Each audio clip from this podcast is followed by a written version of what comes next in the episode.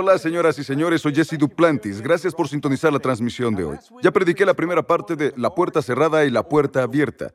Hoy es la segunda parte. La Biblia que está aquí comienza con la historia de una puerta cerrada. No podías volver al jardín y termina con una ciudad con una puerta que siempre está abierta. Piénsalo, qué bendición de Dios. Personas que entran y salen por la eternidad. Es la bendición del Señor Jesucristo. Llama a un amigo, dile que encienda el televisor. Es la segunda parte de la puerta cerrada y la puerta abierta. Así que aprenderás grandiosos aspectos sobre cómo llegar con audacia al trono de la gracia. Mira esto, sé bendecido, toma notas ya. Leeré Génesis capítulo 3, 24. Después de haber sacado al hombre, puso al oriente del jardín unos seres alados, no helados, alados. Está hablando de grandes ángeles. Y una espada ardiendo que daba vueltas hacia todos lados para evitar que nadie llegara al árbol de la vida. La razón por la que no quería que comieran del árbol de la vida es porque vivirían en pecado por la eternidad. En realidad fue un acto de amor que algún día morirían. ¿Listo para esto? Si no crees que Adán y Eva fueron poderosos, le tomó al diablo 960 años después del pecado matarlos. Casi un milenio. Solo piénsalo. Solo piensa, ¿por qué odia tanto al hombre? ¿Por qué cuando veía en Adán y Eva su pureza, pensaba en sí mismo, antes de la caída? Ahora escucha, cuando se mira al espejo, él es más bajo que una vaca. La serpiente pierde, el reino animal pierde, el reino vegetal pierde, el reino humano pierde. Espinas y cardos crecían en el lugar por causa de Satanás. ¿Y qué pusieron en la cabeza de Jesús? ¿Te das cuenta? Todo se interconecta. Jardines, vírgenes, espinas, cardos. ¿Te das cuenta? Y Satanás no podía entrar como muchos creen que lo hacía, porque se movía sobre un animal con el que Adán podía hablar, no les permitía entrar. Dios tuvo que traerlos. Y los sacó después de nombrarlos. ¿Lo estás disfrutando?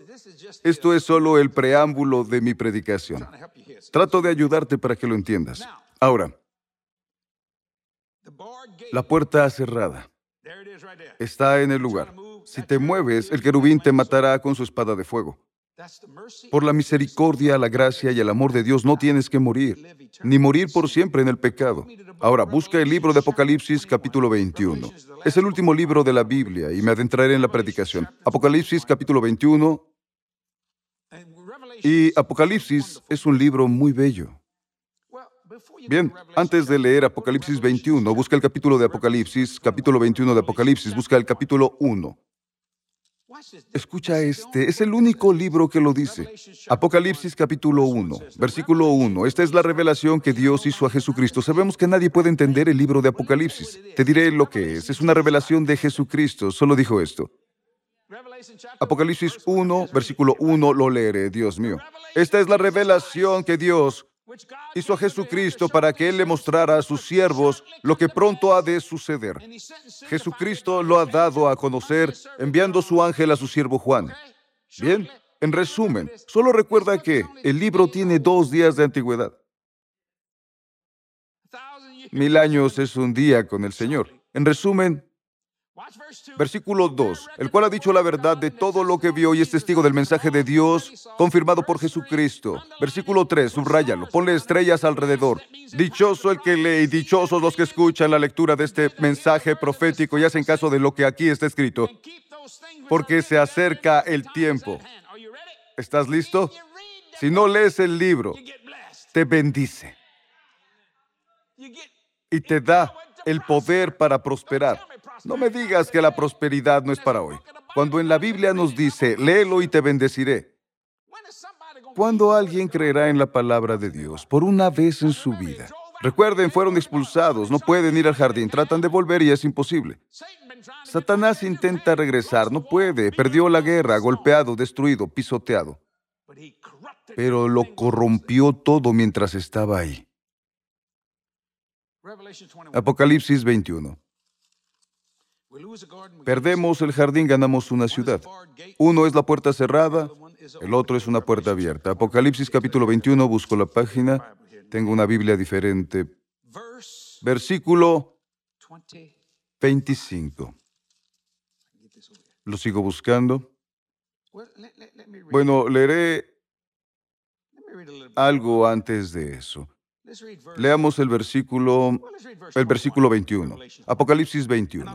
Las doce puertas eran doce perlas. Cada puerta estaba hecha de una sola perla. Hizo una puerta entera, una ostra gigante, y la calle principal de la ciudad era de oro puro, como vidrio transparente.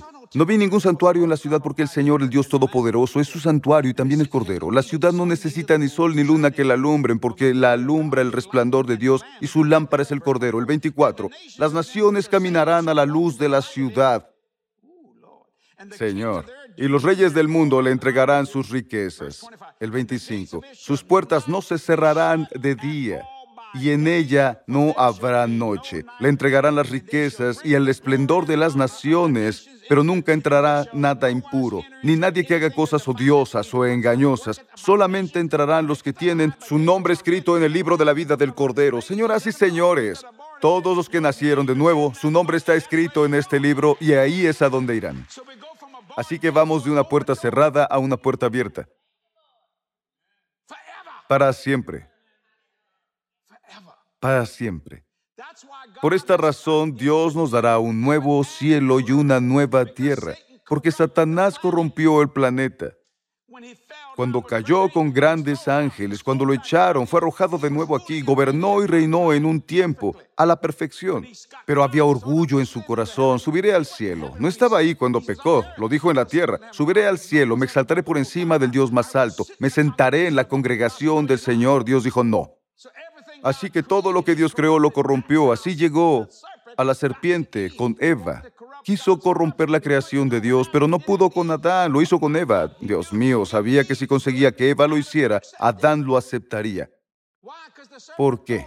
Porque la serpiente le dijo que Adán amaba a Eva. Vamos a usarlo también, cualquier cosa que podamos. Y después Dios juzgó a la serpiente, juzgó a Satanás. Y es la razón de la historia de Navidad. Para que vuelvas a la ciudad donde está el Edén. Entrar y salir de él. Así que escríbelo. El jardín representa la soledad, solo hay hombre. La ciudad significa compañerismo. ¿Por qué no estás solo? El jardín es la soledad. No es bueno que el hombre esté solo. Lo siente, porque los animales estaban afuera. Salía a hablar con ellos. Dios los trajo y los sacó de nuevo. Satanás hacía sus planes. Pero Adán era tan poderoso y lleno de luz que Satanás no se le acercó. Dijo, me acercaré a algo menor que él, la serpiente tal vez, pero ese, en realidad, el animal tenía más poder que el diablo, pero no lo sabía. Pero buscó al animal que tenía alguna razón para hablarle a Adán. Nota que no envió una vaca. ¿Lo ves? Sabe lo que está pasando. Por eso existe lo que llamamos espíritus familiares. Están familiarizados con lo que haces. Y si algún profeta te dice algo, debe ser correcto porque no podría saberlo. O no, él puede saberlo. El diablo lo sabe. El diablo sabe lo que haces. Si el diablo puede ponerte una enfermedad, ¿no crees que pueda quitarte una? Solo para engañarte, y como lo sabes, prueba los espíritus. Y Jody me dijo que dijera, dijo, lo dices todo el tiempo, pero no les dices cómo, te diré algo. Si oyes una voz o algo parecido, dices, ¿acaso? Escucha, dices esto, esto es lo que tienes que decir, lo mejor que puedes hacer. Satanás no puede ir en contra de esto. Dices, ¿tú crees que el Espíritu te habla, entiendes? Y piensas, bueno, sé que es Dios. ¿Tú crees que Jesucristo vino en carne? Satanás dirá, no. Podría mentir, no puede mentir con eso. No puede. ¿Sabes por qué? Te diré esto. Dirá no. Porque si dice que sí, entonces te dice que Jesucristo lo derrotó como Dios. Pero como Jesucristo no lo venció como Dios, Jesucristo lo derrotó como hombre. Y si pudo, si Jesús derrotó a Satanás como hombre, el Hijo del Hombre también puede hacerlo. Tú puedes derrotar a Satanás, porque eres humano, ¿te das cuenta? Es tan simple, pero tan profundo. No te puede decir sí, no puede mentir en esto, no puede, porque todos los ángeles que cayeron con él dirán, un momento, ¿me estás diciendo que Jesús es el Hijo de Dios, te derrotó como Hijo de Dios? Dirá, no, me derrotó como hombre. ¿Te das cuenta? No puede, no puede, solo no puede permitirlo. ¿Qué dices, Katy? Primera de Juan Sí, 4. pon la escritura en la pantalla. Primera de Juan 4. Primera de Juan 4. 1, 2, 3. Primera de Juan 4, 1, 2, 3, para que lo entiendas, lo leeré entonces. No puede decirlo, dice, Jesús no me venció como humanidad, me derrotó como Dios. Dios lo derrotó. Pero no, Jesús lo derrotó como ser humano. Y si Jesús pudo derrotarlo como humano, tú puedes. Lee la escritura. Queridos hermanos, no crean ustedes a todos los que dicen estar inspirados por Dios, sino pónganlos a prueba a ver si el espíritu que hay en ellos es de Dios o no. Porque el mundo está lleno de falsos profetas. Ve el siguiente versículo. De esta manera pueden ustedes saber quién tiene el espíritu de Dios. Todo el que reconoce que Jesucristo vino como hombre verdadero tiene el Espíritu de Dios. El que no reconoce hacia Jesús no tiene el Espíritu de Dios. Significa que Satanás no te dará ninguna prueba. Dirá, tú derrotaste. Jesús me derrotó como Dios. Solo Dios puede hacerlo. Leeré. Al contrario, tiene el espíritu del anticristo. Ustedes han oído que ese espíritu ha de venir, pues bien, ya está en este mundo. No puede decirlo. Sí, pero miente, pero no miente sobre esto. Dios no puede mentir, y es algo que lo que Satanás no puede mentir. Dirá, no. No, Jesús no. Me derrotó como Dios. Miente. No, derrotó como hombre.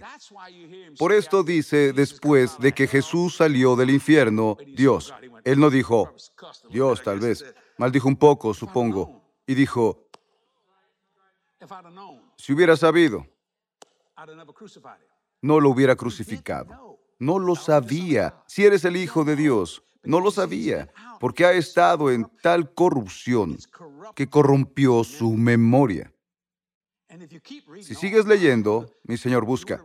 ¿Quieres algo que te haga temblar? Busca Isaías 40 y léelo. Busca Ezequiel 28, léelo. Y lo que leas te hará decir esto es lo que engañó a la nación, porque ahora no es nada. Como dije la semana pasada, como la bruja malvada del oeste. Solo piénsalo. El jardín representa la soledad, la ciudad significa compañerismo. Escucha lo que hay entre la puerta cerrada de Génesis y la puerta abierta de Apocalipsis. ¿Qué es, hermano Jesse? La vida, obra y muerte de Jesucristo. Lo que hay entre las dos puertas es la obra de Jesús, la vida de Jesús y la muerte de Jesús o la Navidad, la Pascua, el principio del fin, cuando resucitó el fin. ¿Lo ves? ¿Qué hay entre las dos de Génesis, el jardín llamado Edén? ¿Qué pasó en Getsemaní? Es la expiación por el pecado. Si es posible que pase de mí esta copa, es sepultado en un jardín. ¿Lo ves? ¿Lo ves? Los jardines están conectados entre sí y cuando entiendes lo que hay entre la puerta cerrada de Génesis y la puerta abierta de Apocalipsis, es la vida, obra y muerte de Jesús. Por esto sé en quién he creído y estoy seguro de que guarda lo que le encomiendo. Así que le encomiendo mi vida. Lo diré así, prefiero caminar en la luz que en la oscuridad. ¿Te das cuenta? ¿Cómo no pecas todos los días? Tengo luz en mí. Tendría que apagar la luz, pero enciende la luz del corazón. Escríbelo. El hombre puso su voluntad en contra de la voluntad del Creador. Cuando se pusieron en contra, ni siquiera debían mirarlo. Porque los sentidos nacieron. Dios los protegía. Escucha, solo mírense. Lo que ves es gloria. El hombre puso su voluntad contra la voluntad del Creador. El resultado es la separación entre Dios y nosotros. Los expulsó. Porque Dios no puede ver el pecado, ni a Jesús en la cruz así. El Padre no pudo verlo. ¿Por qué? Porque llevaba tu pecado. La corrupción. COVID-19 también. Y si hubiera COVID-17, también. No sé si existe, solo lo dije, no lo sé. Lo que se te ocurra, cáncer, diabetes, hipertensión, artritis, enfermedad infecciosa, pornografía, asesinato, celos, envidia, contienda, lo que se te ocurra, todo en Jesús. Por eso sudas gotas de sangre en el jardín. Sabía que era difícil, pero lo hizo por ti y lo hizo como hombre, para que caminaras como Él. No lo hizo como Dios, Lo hizo como hombre. Escríbelo. Cualquier medio puede ser tu árbol del conocimiento del bien y del mal. ¿Qué observas que no deberías mirar? Cualquier medio puede ser tu árbol del conocimiento. Puede ser una mujer. Puede ser tu Dalila. Puede ser un hombre. Di, hola. Puede ser el amor al dinero. Puede ser el amor al poder. ¿Conoces gente orgullosa? Siempre son los más grandes. Lo único que pueden ver es a ellos. ¿Cuál es tu árbol del conocimiento? Deberías saberlo. Y si lo sabes, no lo mires. Y por supuesto, no comas de su fruto. ¿Te das cuenta? Porque todo lo recibes por los sentidos. Pero no tienes conocimiento de los sentidos, sino de la revelación. Eres espíritu alojado en un alma y vestido en un cuerpo. ¿Te das cuenta? Cuando entiendes que cualquier medio puede ser tu árbol del conocimiento, sí, necesitas saber esto. ¿De qué habla la Biblia? La Biblia habla de la recuperación. ¿Cuál es su mensaje? Es un mensaje de restauración. Ya lo había dicho. Voy a poner enemistad entre la semilla de una mujer y vas a golpearle el talón, pero te va a aplastar la cabeza. Es la recuperación, volverás. Adán, volverás. La Biblia habla de recuperación. Es un mensaje de restauración, un mensaje de redención y un mensaje de salvación. Es un mensaje, es lo que es. Y las personas se enojan conmigo porque soy feliz. Bueno, tengo un mensaje de recuperación. Señor Jesús, recibí un mensaje de restauración, un mensaje de redención, un mensaje de salvación. Soy bendecido. Hermano Jesse, ¿cómo es que no has atacado? Debes tener un árbol del conocimiento del bien y del mal. Escucha y escríbelo. Nunca dejes que tu visión se aleje de tu alcance. Tendrá la gloria de tu llegada. Nunca dejes que tu visión se aleje de tu alcance. Tendrá la gloria de tu llegada. ¿Sabes cuánto me gustaba beber? Nadie bebía tanto como yo. Bebía como pez, ¿entiendes? Iba a la escuela, tenía un termo y pensaban que era agua de sabor y era ginebra. Yo. La primera vez que me embriagué tenía cinco años. Me caí de la parte trasera de un bote. Me gustaba ahogarme, porque mis tíos dejaban latas de cerveza y si un niño las ve, solo las beberá. Y lo disfrutaba. Mi mamá me golpeaba sobrio. Me alegro de no haberme ahogado. En ese tiempo no daban nalgadas, te golpeaban. Con cualquier objeto que tuvieran, busca un interruptor. Volvía con una flor. Aquí tienes. Los interruptores duelen, bebía. Antes de ser salvo bebía una quinta parte de whisky, me levantaba y bebía whisky o bourbon y comía huevos. Es un hecho, no me jacto, pero así era. Drogas. Viajaba y no salía de mi casa. Katy me atrapó con la cabeza en el armario porque tenía un periódico y lo estaba leyendo. Vaya amigo, estaba deshecho. El doctor Heidel me dijo en Juma, dijo, morirás, tendrás cirrosis del hígado cuando tengas 24 años, estarás muerto. Es la verdad. Disfruté bebiendo. Señor, me levantaba temprano, bebía. Por la tarde bebía, por la noche bebía. Solo me gustaba todo lo que se te ocurra. ¿Cómo sabes cuando eres alcohólico? Cuando dejas de beber sodas y bebes whisky en las rocas, bourbon con agua, y dejas lo demás. Después lo bebes solo. Después de un tiempo puedes beber. Se llama Everclear, significa que enciendes tu auto. Lo llamé luz de luna. No lo pondrías en tu radiador. ¿Por qué lo pones en tu cuerpo? El engaño. Satanás quiere matarte.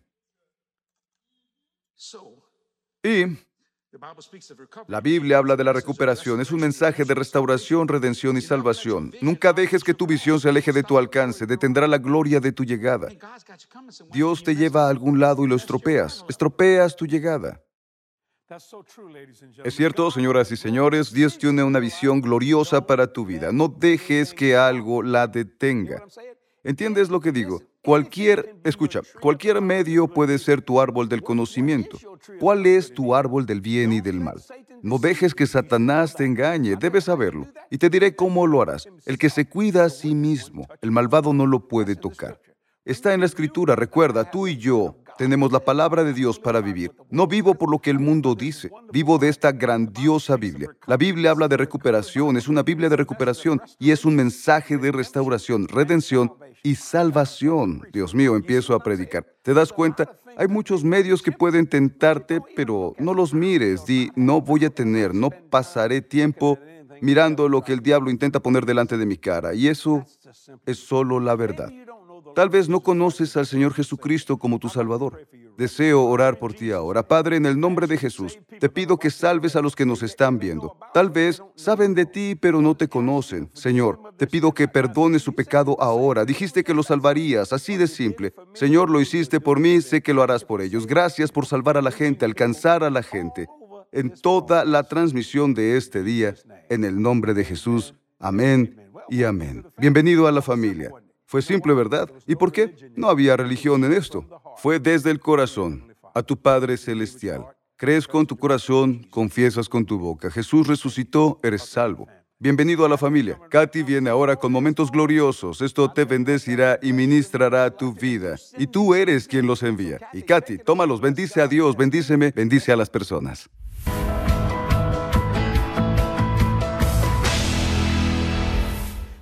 Bienvenido a Momentos Gloriosos. Si nos ves por primera vez, comparto testimonios de personas impactadas por nuestro ministerio a lo largo de los años. Este día leeré el mensaje de un socio en Ohio que recibió sorpresas de finanzas este año. Este año asistí a mi primera conferencia de visionarios. Estaba en mi tablero de visión y Dios hizo posible que asistiera. Me sacrifiqué para ir, pero lo quise y me sentí convencido de que debía ir a la conferencia. Jesse tuvo una palabra en el servicio del viernes que el Señor tenía grandes sorpresas de finanzas cuando llegara a casa. Nombré mi ofrenda, que fue recibir las palabras habladas en esta conferencia y no dudar. Terminé con que esto se haga en mí y tres días después se había cumplido. Los últimos cuatro meses fueron difíciles para mí en lo económico. Me vi obligado a dejar un buen trabajo a finales de diciembre del 2021 por la situación del COVID. Trabajé en dos empleos de medio tiempo donde no pagaban bien y no me trataban bien. El lunes después de la conferencia, mi ex jefe quiso hacer un último intento de reunirse conmigo. Había rechazado una reunión dos veces. Nos reunimos y me dijo que me pagaría 50 pesos más por hora, además de una semana extra de vacaciones pagadas. Me devolvería el seguro y la cuenta de jubilación. Acepté la oferta a la mañana siguiente, gloria a Dios. Todavía estoy esperando que pasen grandes sorpresas antes de que el mes y el año terminen. Me agrada. Jesse, yo y nuestro equipo estamos de acuerdo contigo. Lucas 1.37 en la Biblia amplificada dice, porque para Dios nada es imposible y ninguna palabra de Dios carece, carece de poder o es imposible de cumplir. Nunca renuncies al gran futuro que Dios ha planeado para tu vida. Aférrate a su palabra y recibirás el cumplimiento de cada promesa que te haya dado en su palabra. Puedes creerle hoy. Dios te bendiga.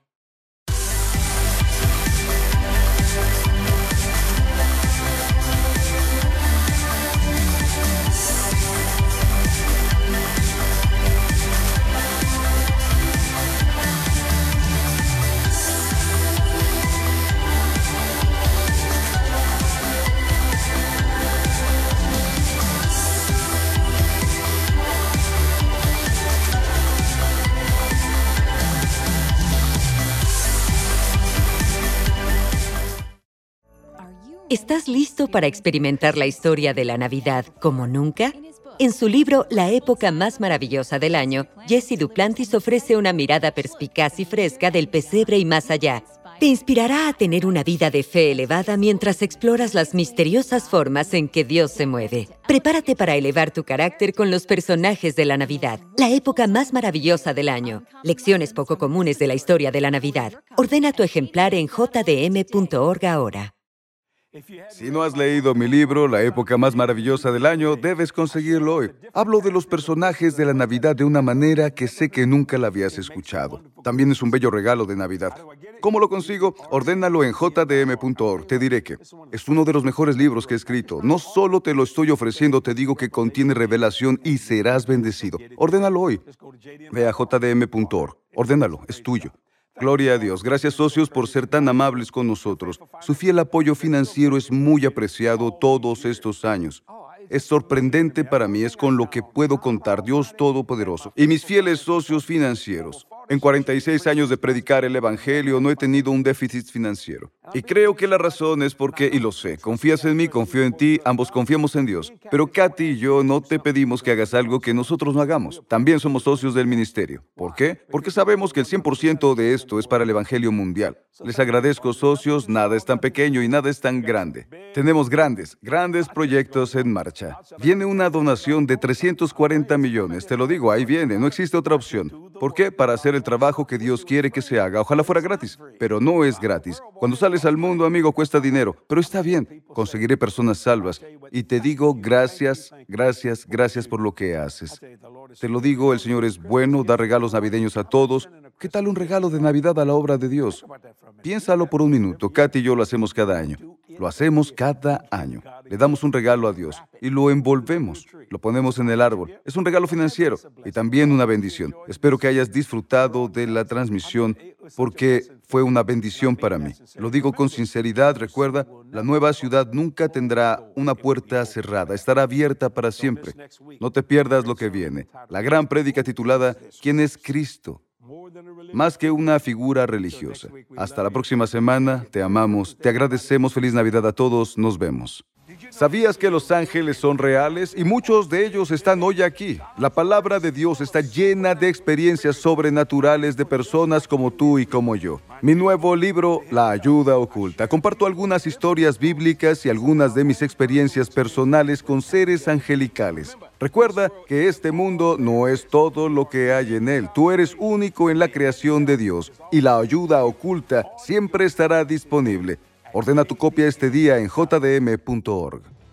Jesús dijo en su caminar en la tierra, yo y el Padre somos uno.